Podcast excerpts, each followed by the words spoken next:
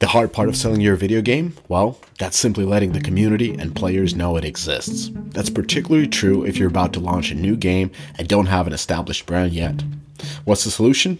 Well, it's creating your own dedicated online presence that lets you connect directly with players, gather signups for your email campaigns, and communicate things like updates about your game's development process or new features.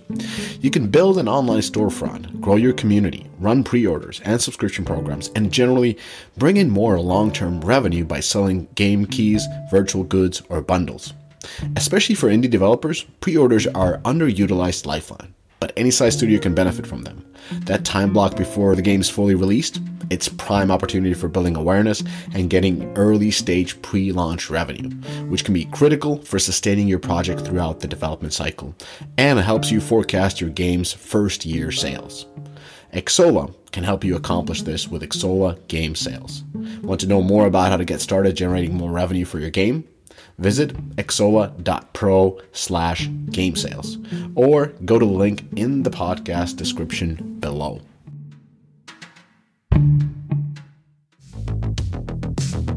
Switching mediation providers might seem like a pain in the ass, but it doesn't have to be.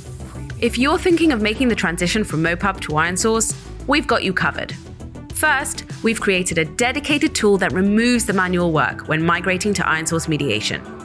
Second, we'll be holding workshops with IronSource experts where you can have all your migration needs taken care of. And if you want to do it yourself, we also have technical documentation for migrating to IronSource mediation in our Knowledge Center. To learn more about these initiatives and begin monetizing with IronSource today, head to www.is.com forward slash migrate. That's www.is.com forward slash migrate. This podcast is brought to you by Google for Games. It takes more than a collection of tools to help you bring your gaming vision to life. With cross-platform solutions that give you access to billions of potential players around the world, Google is your partner to create great games, connect with players, and scale your business. Visit g.co slash Google for Games or go to the link in the podcast description below. And if you ask me, Google for Games is the destination to learn more about game solutions and latest research and insights from Google's gaming teams to help you achieve your goals. If you're not driving or working out while listening to this podcast, I really suggest you fire up that browser and check out Google for Games.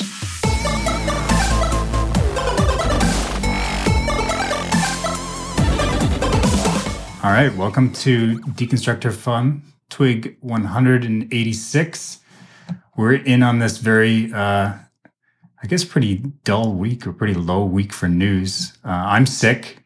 Laura's jet lagged. Uh, we hope this doesn't make it to YouTube. Crest is great though. Super happy. I, am right as rain. Right as rain.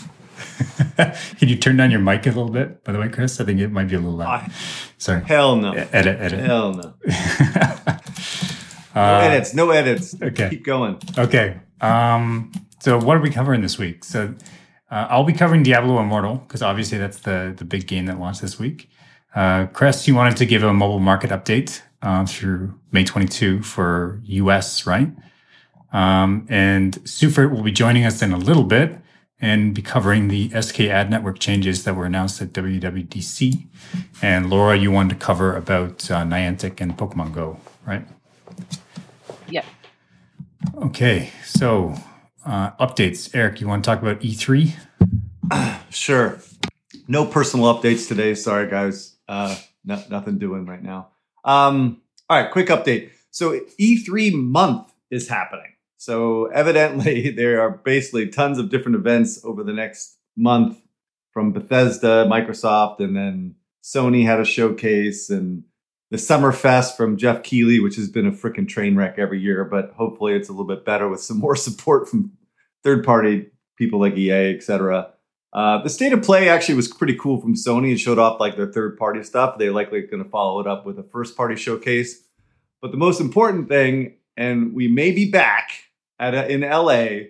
They're bringing back E3 in person next year, supposedly, and online. Um, Now, what, what will be the real indicator of its success is who will participate, right? Because we just had so many people bailing on it before COVID.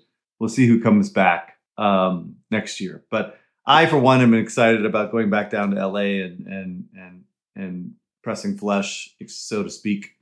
Um, yeah, so we'll see what happens. Um, I'm I am holding my breath. Okay, now Battlefield also announced season one release this week, which is basically six or seven months too late. I mean, I don't know what the hell they're thinking, right?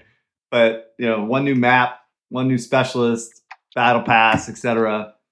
But you know, like, is anybody playing Battlefield anymore? I don't know. That seems like a big miss for them. Uh, they also announced uh, Dragon Age Dreadwolf, which was basically just a freaking you know screenshot or uh, logo on a page, but at least at least something's going on at Bioware, and that game is is hopefully more contemporary than their historical games, and you know attracts a bigger audience. So uh, I don't know. What do you think about Dragon Age franchise, Adam? Any thoughts there, or Laura? No, no, it's a logo right now. There's not much to say.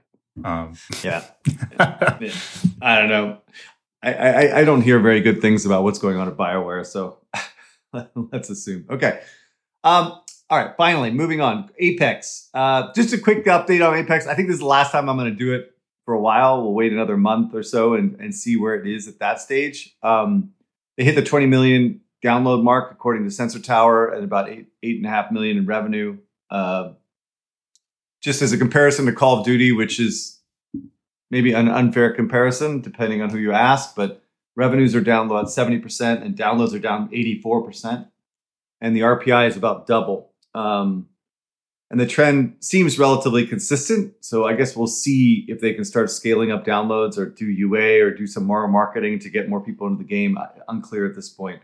But from the data, from Sensor Tower data, you can kind of interpret that they're having re- huge retention issues, I would think, because the revenues are just not holding up at all, right? They're, they're on a perpetual decline, which is either a sign that there's not enough to spend on um, or people are just bailing out, right? The, the, one of those two things generally that what, is what it means. Um, but uh, yeah, we'll just see how how they can pull this out. But you know, at this stage, 100 million seems a little a little uh, aggressive.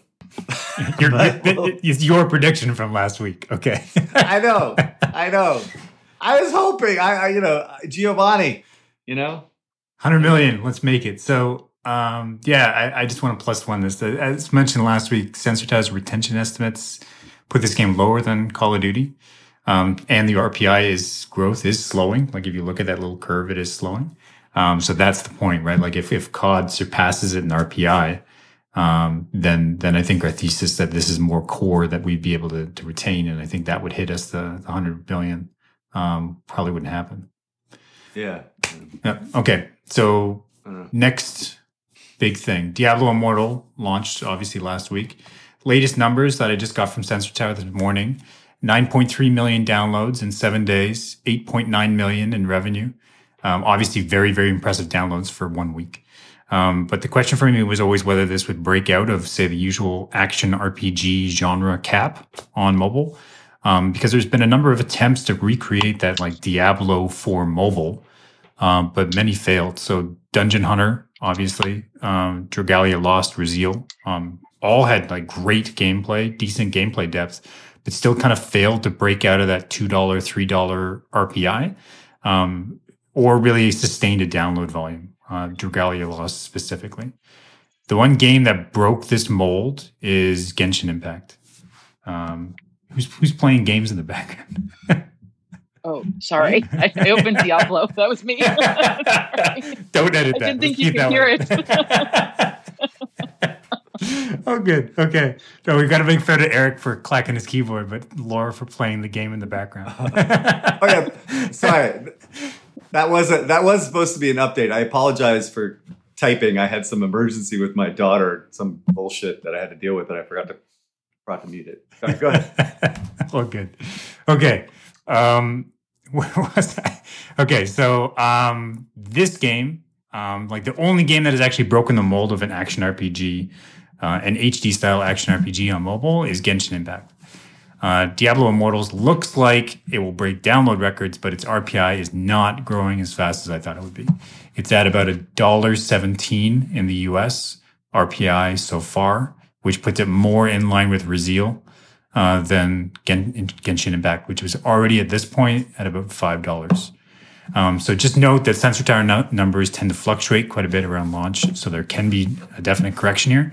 Um, but let's, if we can assume that this is roughly correct, well, how could Diablo Immortals, you know, a pretty big hope for the industry that HD gaming is on its way to mobile, um, not break out the RPI trend of action RPGs? So I've kind of got two Wait, points hold on on. this.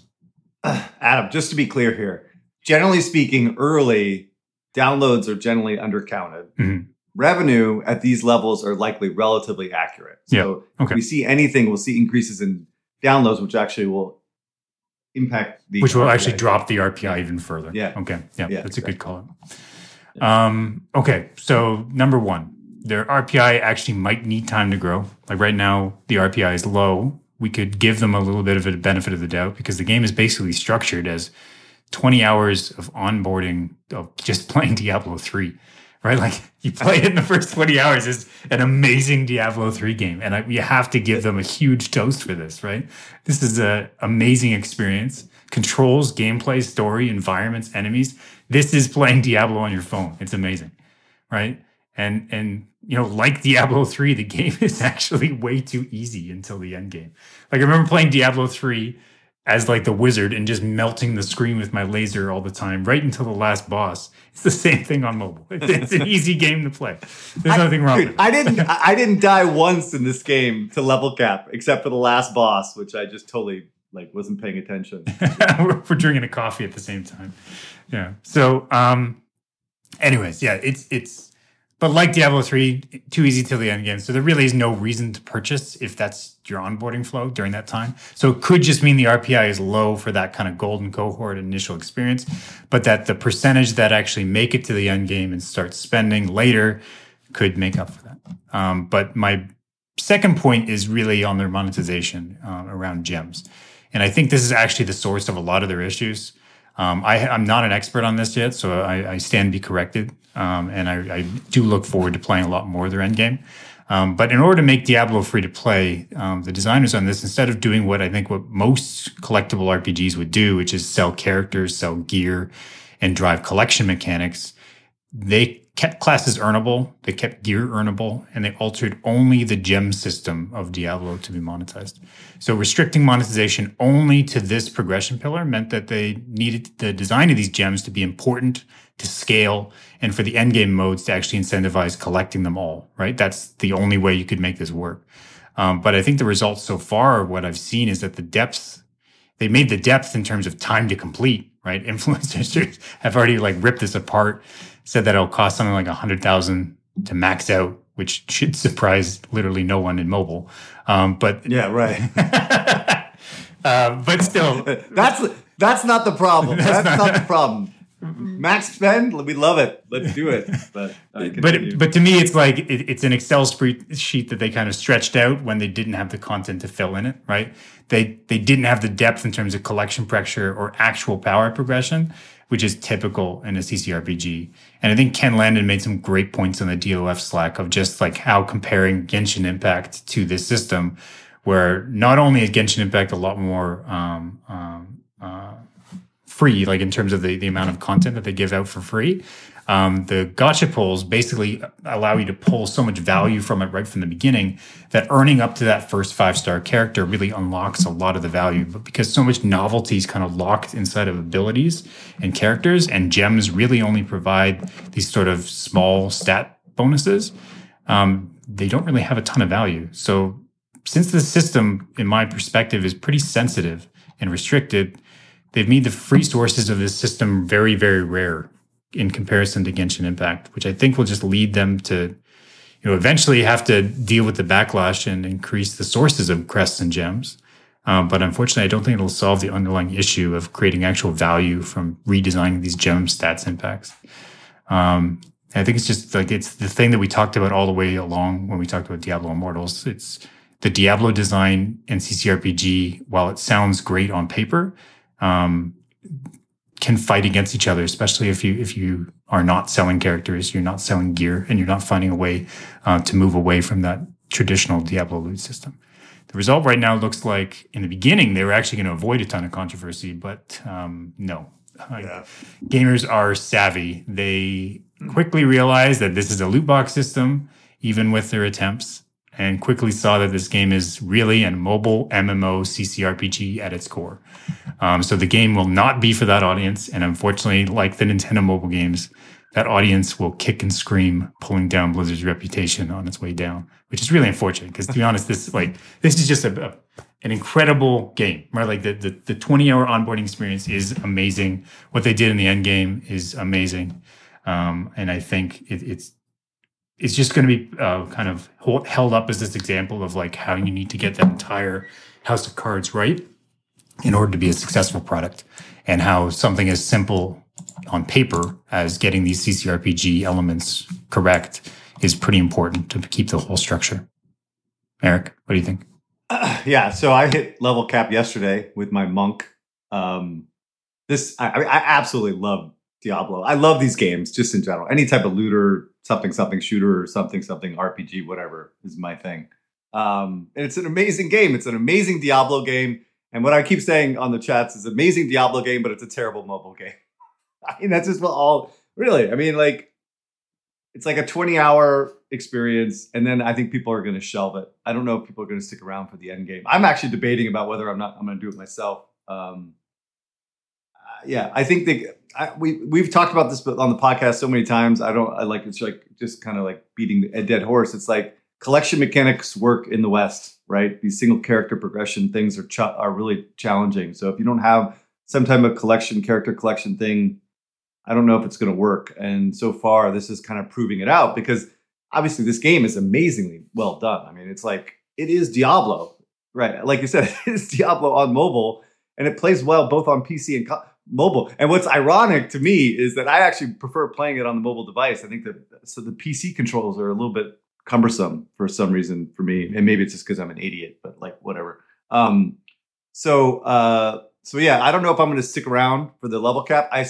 actually the other thing they could have done is done a more of an alt character system where you know leveling up alts uh, gives you some benefit, but then you would have to have I don't know, monetization tied to leveling, which they didn't they didn't want to do. They wanted to give the first 20 hours away for free. You know, like that doesn't work, right? Um, so uh, I don't know if I'm to stick around. I think I'm to level up one more character, probably a uh, range character, to see what that's like.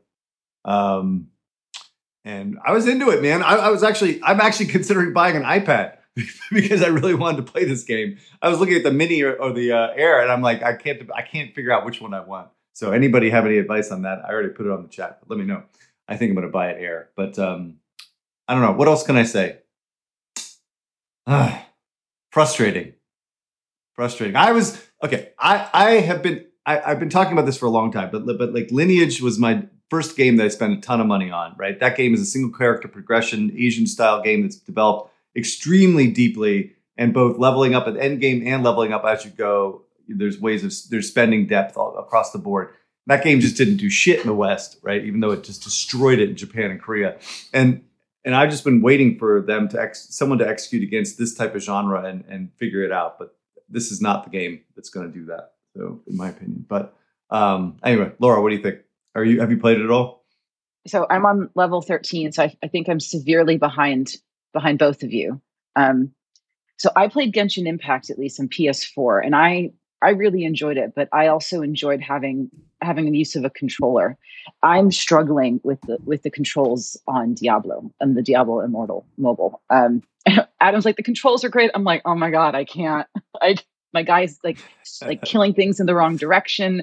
I'm it, I'm struggling a little bit. So I think if I could take my Switch controller and hook it up to my phone, I think I would enjoy it a, a lot more. Um, but you know, just Sorry, for I, I totally cheated. By the way, I, I have a Backbone controller, which is literally like a Switch controller on my phone. Oh, so I do. Oh, I was thinking here, you just like you just were really good at the hand eye and the and the twitchiness of this. No, I was I'm struggling. Maybe maybe I would enjoy it more with that. Um, are you guys focusing a lot on like the the directional thing? Because like I know on the right stick you can actually aim your attacks. I don't think I ever actually did that. Uh, you don't need to think, do that. Actually, I think there is was a setting to auto target, and mine's definitely on because I don't have okay. the skills to be able to. I just felt like every time I was thought I'd be moving him in the direction of whatever the undead warriors I was trying to kill, um, I ended up swiping at nothing. So I think it's going to take me a little bit more time to reach the end game at this. um, yeah, actually, but, and sometimes you just use skills that don't require much thinking or much much hand-eye coordination too. I chose the barbarian. Yeah, no, that, that, that's a good one. Yeah, just that's like a run, face run into the face smashing smash it. that's yeah, I just I just hold the button down, and try to kill everything. Um, but I love I really liked Genshin Impact, but for me that when when I played it at least early, I, I was an I was an early player. I think shortly after first came out, I always likened that less to these types of games, and it just reminded me so much of Breath of the Wild that I think that's why I liked it so much. Um, but I'll report back. I need to play this a little bit more. I'm not at a point where they're trying to monetize me yet. I actually one of the reasons I opened the game was I was trying to find the places where I can spend, and all I have access to is basically the conversion pack. So um, the, the conversion pack is like a dollar, right? It's like one dollar. Eight, well, that, that was the other thing. Pence. yeah. Why would you have anything for one buck, yeah. right? Like that seems like a, a sorry, I don't want to. Uh, never mind. I'm not going to go there. It was but, um, but one thing that kind of bugs me with this is how Diablo did their betas too, right? Like they did all those closed betas. They got that kind of golden cohort. They got streamers in there playing the game and talking about it all pretty positively through the whole thing, even though I think they all caveat it by like, hey, we see this monetization. Let's hope they figure it out at launch, right? Um, but I I don't think that was an effective way to launch this game. Like if they had known about these issues in a soft launch, in a regional soft launch, hopefully they could have solved this before they went worldwide, right? I know. Actually, that's a really good point. Like it's like the marketing guys got hold of the the the uh, development plan. Who the hell's crying in the background? My baby. Who's got babies? like, yeah, um, yeah. Sorry, I have a baby. yeah, that's not me. I'll turn it off. Yeah. Stifle that thing. Um, the yeah, that is actually interesting. Why would yeah? Why would they do that? They should. They would have known. Like in in a month long soft launch, it, it takes like a, a couple days to level up if you do it like aggressively, like the way people are going to do it, you know? Like I bet in 2 weeks like everyone has like 5 or 6 different characters level 60, right? So why wouldn't they do a soft launch at in Canada or somewhere where they can actually test out the RPI? You know, I don't know. Yeah, like if they did a New Zealand, Australia soft launch, they did um, VPN or whatever the, the regional thing. So like, not even if you had a an IP address in the US, you can't do it and then um, just kind of took the hit that it's I don't know. Like I think there's always this pull that because they have such a big brand, they have to do that worldwide launch. They, they're losing some of the steam if they do it, but I think it's too risky. This this just proves it. You that is a big risk. Yeah anyway, I, am hoping for the best. I, I actually I think I I might keep playing just because I have nothing else to play right now. so I'll see how the end game works. But man, those like looking at listening to that coverage about like how much it costs to actually really truly upgrade things. Like again, for me, it's all about the progression, the gear progression, getting more powerful, getting to different le- content levels, that sort of thing. That's what keeps me engaged. And if that is behind a hundred thousand dollar paywall, like game over, right? I, don't think it's a hundred thousand dollar paywall, but at the same time, like you compare what you get through the gacha in Genshin Impact, right? And that you can earn yeah. your way to that. Eh, there's yeah, yeah. substantially more value in that system. And, and the final thing that I'll say is upgrading gems, owning gems, and that being the key like driver of of, of progression. Gems are not interesting. gems suck, right? Like I don't care about gems. I care about gear, right? Like I want the best gear. Upgrading my gear, making it look like aesthetically pleasing. Like it's like why would I wouldn't ever put focus on just gems as the as the the main mechanism of progression. Now I know there's gear progression as well, but um, and upgrading your gear. But um, anyway, I don't know. All right, moving on. Um, market update. for the U.S. so I do this uh, quarterly business review for Warner Brothers, and in that context, I've looked at both console and mobile, and um, and one of the things that scared the bejesus out of me was looking at some of the performance of some of the big franchises uh, in the first five months of this year. Um, so I'll start off with some good news. The downloads are finally stabilizing, right? We saw this big downturn in downloads based upon IDFA and, and Apple's malfeasance. Um, and and now we're actually seeing kind of some stabilization on the download side. So people are either figuring it out or getting to you know a new new normal for downloads, right? But the downloads, but what is what is prefacing the idea that these the revenues are down, right, for the first five months. So for the first five months of the year in the U.S., according to Sensor Tower, we are down. Um, oh my god, I didn't put the market down. I think we're down 12% or something like 14% or something like that, which is Herculean, as I've said before. Like that's never happened before. Um, but, uh, but, um, but the, but every genre is impacted and right. And shooters are down 26%, casinos down 14, RPGs down 14, strategy is down 13, and even puzzle, which has been relatively stable, particularly because of Candy Crush is down around 10%. Um, and what's scary about this, and I think the general consensus out there was that, oh well, you know, the, the existing franchises will do fine, and and and you know, there's stable revenue because they have like you know such long term consumer base and like super sticky, blah blah blah blah. blah. But the juggernauts are struggling, like absolute juggernauts are struggling, with the exception of Candy Crush. We'll talk about in a minute. But for puzzle, like Homescapes is down 35 percent. Project Makeover, 46%. Toy Blast and Toon Blast are both down 20% year over year. Casino, Coin Master is down 42. Slotomania is down maybe around 30, something around that, 25 to 30, depending on how you look at it. Raid for RPGs is down 19. Marvel Strike Force is down 30. Galaxy of Heroes is down 22. So again, one of the notions is that the, the, the established franchise can weather the storm of the IDFA apocalypse, but looking at the impact, it's really hard to make that case right now. Now, so I guess what I'm trying to figure out is that oh sorry and and sorry and the reason this is and if you actually look at the downloads in the back half of last year versus the downloads at the first half of this year the the correlation between the revenue shortfalls in the first five months and and and and that degradation of downloads is pretty obvious across the board, right? I, I just ran the numbers. Um, now there could be some macro stuff going on. You know, people suggest right. People are moving outside. I you know, COVID's over more or less, unless you're in San Francisco. Um, you know, it's possible. It's possible, right? Macroeconomic things, maybe I don't see the macro stuff is bullshit, right? Because at the end of the day, like nothing's really impact the macro environment from a perspective of purchasing power on on games. But whatever, you know, maybe that's some indication, but it's certainly not in the first four or five months of this year. I don't think, anyway. But um, but but you know, th- that's actually more of a headwind going forward. I think is the macro stuff. If we run into a recession and all this other stuff, and spending gets gets jacked, right? That could be a real problem going forward. So what I'm trying to do is work on a model for the next few years. I'm trying to figure out what the thing. My gut at this point is we're going to see double digit declines this year and likely double digit declines for Q1 and Q2 on revenue side next year.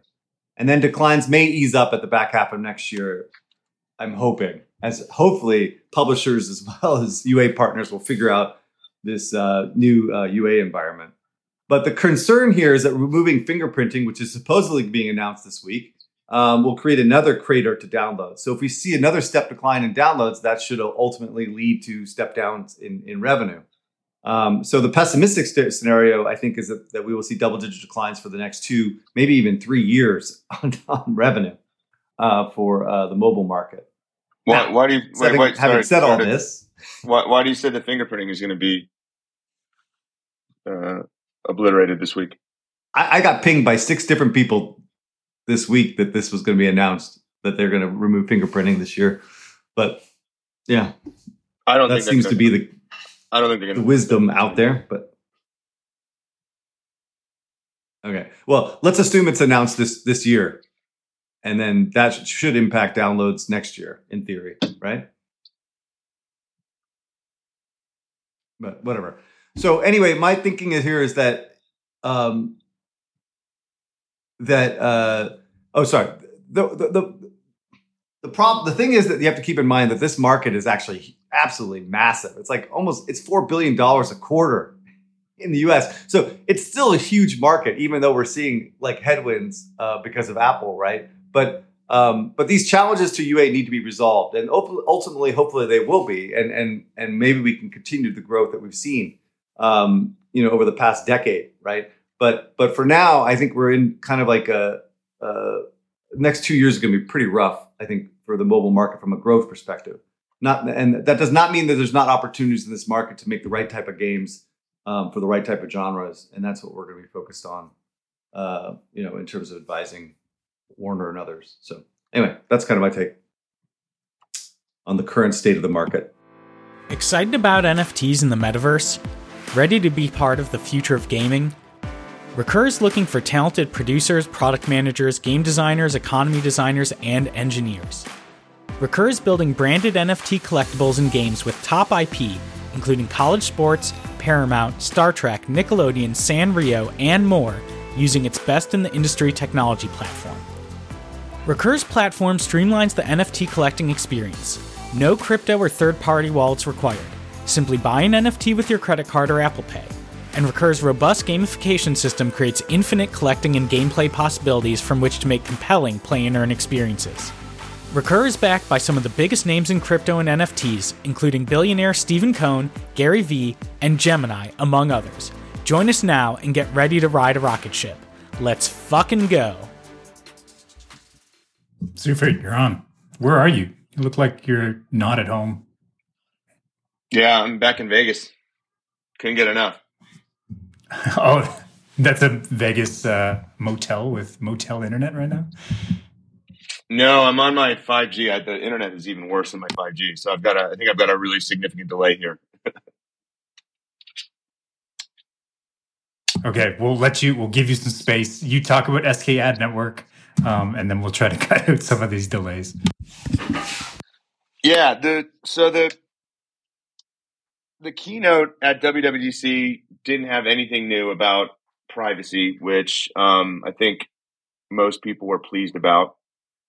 Um, there was, I guess, some conjecture that Apple would talk about um, some sort of tool or or mechanism that would disrupt fingerprinting, make fingerprinting impossible, obfuscate the IP address. Um, that hasn't been revealed yet. There's still more sessions to come. So WWDC is like a week long thing. I think people confuse WWDC with just the keynote.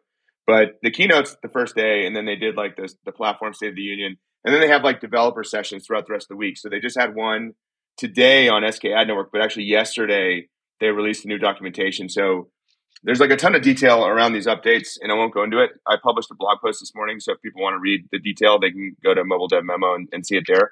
But I think like the high level broad strokes are that Apple really did meaningfully improve SKAdNetwork. They made it a lot better. Uh, they gave uh, they they they they are providing a lot more context with the postbacks, and they also removed some of the stuff that just didn't make any sense.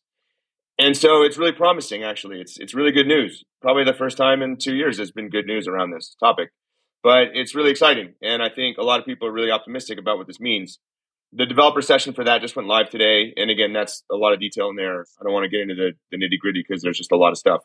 But um, I think for the most part, Apple took the feedback they were getting to heart and they made real improvements, which just implies a couple things. One is I think you're going to see improvements to to ad- advertising performance as a result of this. Now they haven't they haven't indicated when it's going to go into effect. They just later this year. Um, but you know, it'll, it'll, be this year. And then the other, the other, the other piece of optimism here is like, well, if they improve SKAdNetwork this meaningfully, well, maybe they'll do it again, right? Maybe they'll keep improving. It. Maybe they'll, maybe they'll make it better over time, right? I think most people dismissed that idea. They thought SKAdNetwork was what it was, and it was never going to change, but it did, and it changed, you know, really substantively, substantively. And so I think if it did, you know, if if they're going to continue improving it over time, maybe it'll it'll get uh, you know, it'll approximate what was available before. So that is the biggest news on the sort of digital advertising front from WWDC as of right now. There's another session tomorrow about app tracking transparency, and that might be where they might indicate that they're going to block fingerprinting um, or expand private relay. I, I, am not. I don't know how. I don't know. I, I don't know where I fall on on that. Like if I had to gamble on it, I'd say they probably don't. But it would be where they would announce it if they do. But the thing is, if they've improved SKAdNetwork this much, there's not really a need to do fingerprinting. And so, you know, the the existence of fingerprinting is almost um, I don't want to say it's like irrelevant with with this level of improvement of SKAdNetwork, but it's probably not going to be something that advertisers feel the need that they have to opt into because when you do fingerprinting, you have to opt in with MMP. So anyway, high level, really exciting improvements made to SK Ad Network. I think you're going to see you know kind of market improvement in advertising performance as a result. Whether fingerprinting gets you know sort of obstructed um, with some other announcement. Well, yet remains to be seen if they do announce that. It'll be tomorrow. But I think even if they do announce it, just given the improvements to SKAdNetwork, it's not going to make that big of a difference in the way that ab- advertisers operate. Interesting. So does this actually avoid what Eric Kress was just talking about about that second dip um, due to fingerprinting potentially going away? Yeah, Eric, you need to get the mobile app, mobile dev memo newsletter, man. You you would have uh, you'd have known this this morning. Dude, I I will take the under on all of that. Right, like clearly everyone underestimated what IDFA impact would be. The market is down pretty aggressively in the first half of this year, and so I I, I would say that you know Apple can try to do what you know try to save save themselves on this in terms of of, of fixing what they broke right? But it still will not be as as uh, as effective of a, of a of a environment for UA, for particularly for the for the entrenched um, genres that are out there: social casino, strategy, RPG. So, well, no, I I'll take the under. It, it never it, it never will, right? I mean, that you can't go back to that, but it's going to be an improvement over what we're seeing now. Yeah, we'll see. I, I am t- I'll take the under. All right. But I, maybe I'll. How about this? I will do the forecast, and I will give a rosy scenario in which somehow Apple engineers figure out how to fix their their SKAd broken SKAd thing, right? And and and maybe that will improve downloads and efficacy of, of, of UA spend. We'll see, right? But I, I that when is that next year? You know, back half of next year? No, this this year. So going out this year. Yeah, we'll see. We'll see. But okay, so but I, I did, I did, but I, I was more pessimistic than most going into this, and I, I, so like, I mean, I don't have a history of of um, lowballing this. Um, you were the one that said it was Y two K. You said that. You, you, you mis, you misread the situation. You, you told me I was talking Y two K. That it was all like a farce that it wasn't going to be a no, problem. no. You you said no, no, Y2K. Adam, Adam, back me up. He said Y2K. He did say Y2K. Yeah. You said Y2K. when? Oh my when? God, we're gonna pull the tape. We're gonna we're gonna pull the tape. You said Y2K. I have no I have no recollection of that. Uh, There's no recollection clearly, of all the thrones or the, all the stones he's thrown. Yeah. yeah. Clearly, the amount of times that I've called Apple like despicable. I think I'm uh, I've, I've, completely changed my opinion since that time. Given I am actually seeing the impact like visibly, like I, every day I'm looking at these things just get freaking d- demolished out there. Companies are just bombing right now, and uh, and so now I am I am. I, I have no faith that Apple is going to work in the best interests of publishers. How about that? That that's what I definitely do not have faith in. Right? They are not above board when it comes to this sort of thing, right? And as long as these billboards of privacy are on 280 and 101 and running these crazy ads with these poor girls, you know, like it is despicable, right? Like I, I just I just don't think that Apple is is going to work in, on our behalf, uh, you know, on the publisher's behalf or the gamer's behalf, behalf, frankly right? They're going to work in their best interests. So, well, I mean, I think as long as that's the is, case, I think we're going to struggle. Well, I think they, they had to do it. I mean, I think they had to improve this because that was the major complaint, right? From a lot of people is like, look, you can't uh, offer up this totally insufficient replacement. It, it's just it's it's not acceptable, and I think that's why they made this change. Now, maybe they stop improving it over time. I don't know, but I, I do feel like this was um, a reaction to some kind of pressure from developers, from uh, you know the ads ecosystem, and potentially maybe uh, regulators. One interesting thing though is you know they took down that old uh, that old commercial on YouTube, right? They had the initial one where the guy was like you know being followed around. You know what I'm talking about? Where like he you don't know that the first commercial that they released, the guy like yeah, goes yeah. and buys something. There's people following him around. They took it off of YouTube because I had I had embedded it in a couple articles and I saw that the the embeddings were broken. So I think they they like took down the old one uh, so that they had all the attention being driven to the new one, which is like the auction that happens like in the closet. Look, I, I, I, that ad, is, but that's example of like fear mongering ad strategy that that works. Like I'm not saying it's not going to work. I'm going to go out and buy a fucking iPad. Like I, you know, like I, I keep saying the same thing over and over again. Like they're doing exactly what they should do for their own business, right? But that kind of fear mongering bullshit for for ad ads is is is despicable. It's despicable because it's like you're basically putting fear of God in all these people that don't really understand what's going on, right? That probably enjoy ads that are targeted to them as opposed to targeted to just randos, right? It's like, it, but they're they're creating demand for their product by putting fear of God in in the in the consumer, right? I, I think it's terrible, right? But I think I might buy Apple shares though, just because I think it's effective. so, but from that from that same standpoint, like their interest in fixing these problems that they created, just just it, it doesn't make sense for them to do that, to spend a lot of resources and engineering talent to fix something that they don't think is really broken, right? That they're they're trying to break, right? So anyway, uh, let, let, let's, know, let's move on. I don't know shit. They had the they had the announcement at WWDC, so um, good to hear about improvements to SKAd. Let's move on to Niantic and uh, billion dollar games. Laura, uh, I'll keep this pretty short uh, you know, mentioning Eric mentioning all of the the games that we're seeing a decline are actually in the billion dollar games list. So the ones that are seeing this this drop in revenue, they're already billion dollar monsters. So, um, so actually, it's a, a pretty good segue. Um, so, Pokemon Go. The article is, is pretty simple. It was just Pokemon Go surpassed six billion in lifetime revenue worldwide, and effectively, it's earned one billion every year since its launch six years ago. And uh, what my brain instantly did was try to figure out whether or not this was good or bad and how does it look how does the kind of the billion dollar game scene look?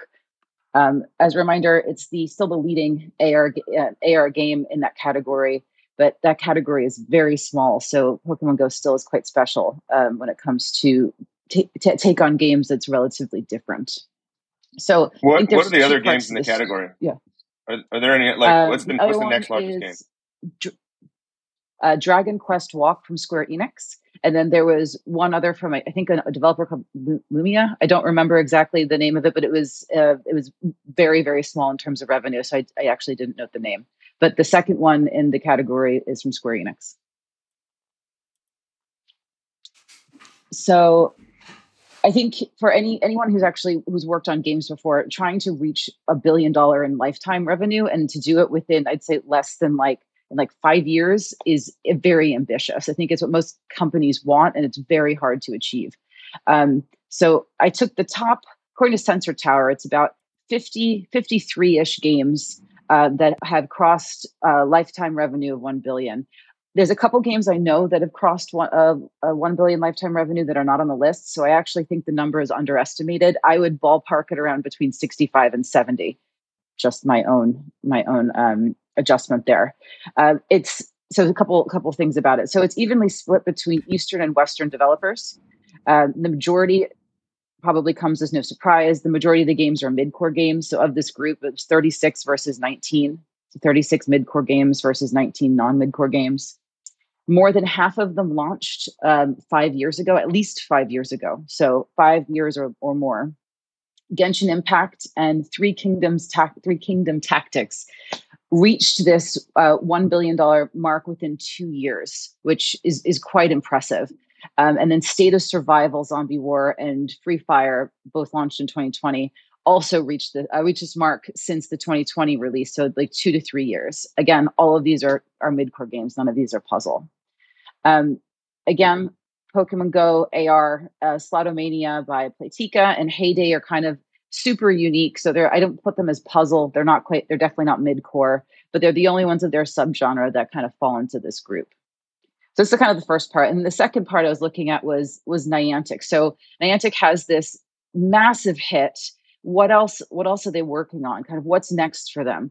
So I started with looking back and figuring out, you know, what else has Niantic made. So Niantic initially launched Ingress in, in 2012, which wasn't a hit in itself, but it laid the foundation for Pokemon Go. Um, it's important for Niantic's history. It shared the the D, the AR DNA that that Pokemon Go uses. They made uh, Niantic also made a Harry Potter game, which I can't remember for the life of me what it was called. I keep thinking it's called Puzzle and Spells, but that's Zynga's. Um, it was similar to Pokemon Go, but used the Wizarding World IP. Uh, from memory, it was i mean the, the, game was interesting. They had some usability issues i think. They, they tried to combine walking and spell casting which trust me is very difficult when you're walking on the street trying to interact with your phone as, as i'm sure everyone bumps into people. Um, it was very text heavy it was feature heavy and the features were not super intuitive. Um, so it was kind of difficult to understand how everything worked. It wasn't a success but i'm sure it generated good learnings for them on on, I mean, on how to continue to approach this because everything they're doing is still using VR. They're they really more sorry AR. There's really they're really more of an AR company than they are a games company. Uh, they recently launched Pikmin Bloom. I love the Pikmin series. They had Pikmin uh, three for Switch was great. Um, on first play, it feels a little bit like a Fitbit with a Pikmin meta, but uh, I'll report back. I still need to play a little bit more. Um, I'm not I'm not quite sure this is going to be. I don't know if this is going to scale to the same level as, as Pokemon Go. It, it's looking not likely, but you know, let's see. Um, and then at the moment, they have two soft launches out. So I'm not sure if I'm pronouncing this correctly, but Peridot, which is a real world pet adventure game, uh, is currently in soft launch in Singapore and Malaysia. And then they also have the Transformers IP for, and the game is Transformers Heavy Metal. And that by its description sounds very similar to Pokemon Go, but TBD. It's only out in New Zealand and, and Philippines, so I haven't I haven't played it yet. Um, but in terms of what what actually stuck out is uh, Felix and um, Mashik from Two and a Half Gamers. They were also at the Istanbul uh, the Istanbul event.